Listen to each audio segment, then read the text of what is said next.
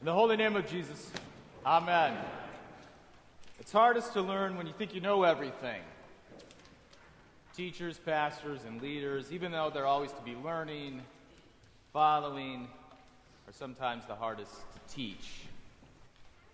See, when you think you know everything and you've experienced it all, you lose your sense of wonder. However, if you wonder, that is, if you believe you might not know everything, you find out that there is more to life. And in finding this out, a whole new world can open up to you. Now, when I say wonder, I mean it in both sense of the word. First, wondering. I wonder what's going on here. And second, wonder, as I sat and wondered at the glory of God. In today's gospel reading now, there are four main categories of people or groups there's infants, servants, kings, and wise men. And at first glance, you might think you know which ones belong to which group. However, the visitors from the east who traveled to Jerusalem that are looking for the king of the Jews are actually magi. Many of you might have known that. I know it's translated as wise men, but it takes a little time to get to that point. For the Greek is magi, which means magician. These are magicians. Now, they're not the magician in the sense of David Copperfield or Harry Potter. Magicians in the ancient East were different. They were servants of royalty. This means also then they are not kings, in spite of the Christmas carol, We Three Kings of Orient are. And if that is your fav- favorite Christmas carol, I'm sorry to tell you they are not actually kings. Now, these, are vi- these visitors from the east are primarily servants who do what their king tells them to do. Now, servants, though, in the Gospel of Matthew are always connected to infants. They go together and they are normally contrasted with kings and wise men. This contrast between infants and servants and kings and wise men, or supposed wise men, is to highlight how the kingdom of heaven works differently than the kingdoms of the earth. The infant Jesus, who is king, and we know this by the gifts he receives, is a king who reveals his royalty to infants and servants, but keeps his royalty hidden from kings and wise men. God works this way because infants and servants are the ones who wonder still. They are the ones who still believe they do not know everything. Now, at that moment, though, these visitors from the east actually become wise. So, in an ironic way, these wise men are wise precisely because they wonder and they don't know everything. Now, all of this is contrasted with kings and supposed wise men, or smart guys, as I like to say. The smart guys and the king both are shown up by these visitors from the east. And rather than admitting that they don't know what is going on, or that in fact they weren't right in the first place, they reject Jesus.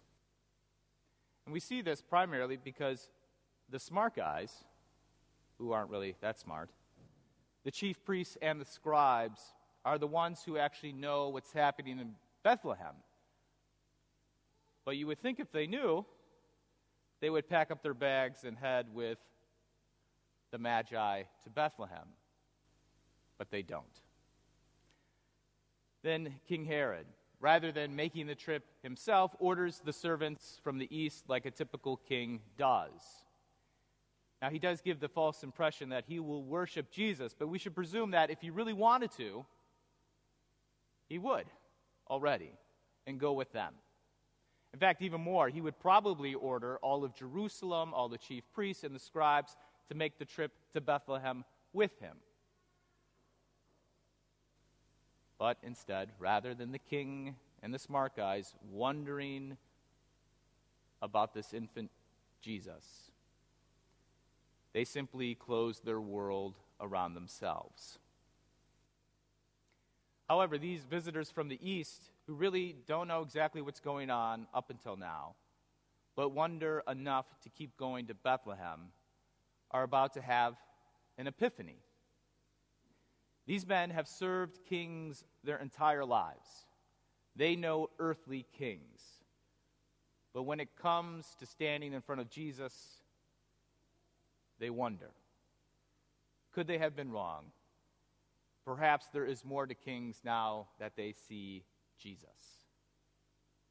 Up until now, these servants from the east are following their earthly kings who send them on long trips across deserts. But when they arrive to see Jesus, everything changes and they fall down on their knees to get close to where Jesus is. This king is unlike any other that they have served. This king is worthy to be worshiped like God himself. This king is the light of the world that reveals his light to the nations that God is here to save all mankind from their sins. So today, Jesus at Epiphany, like the star of wonder, reveals the wonder of the kingdom of heaven. His kingdom will not be for the wise or the kings, but for the infants and the servants. His kingdom is for all of us, then. All of us who believe we don't know everything. All of us who believe that we need help with our sin. Try to enter into his kingdom by holding on to the belief that you actually know everything will only keep you from the world that Christ has for you. However, if you come into his presence wondering, that is, wondering if God is present with us, you will see in the face of Jesus that he is.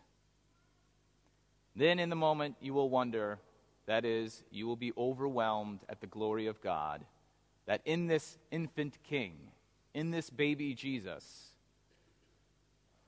you have found the God who is worthy to worship.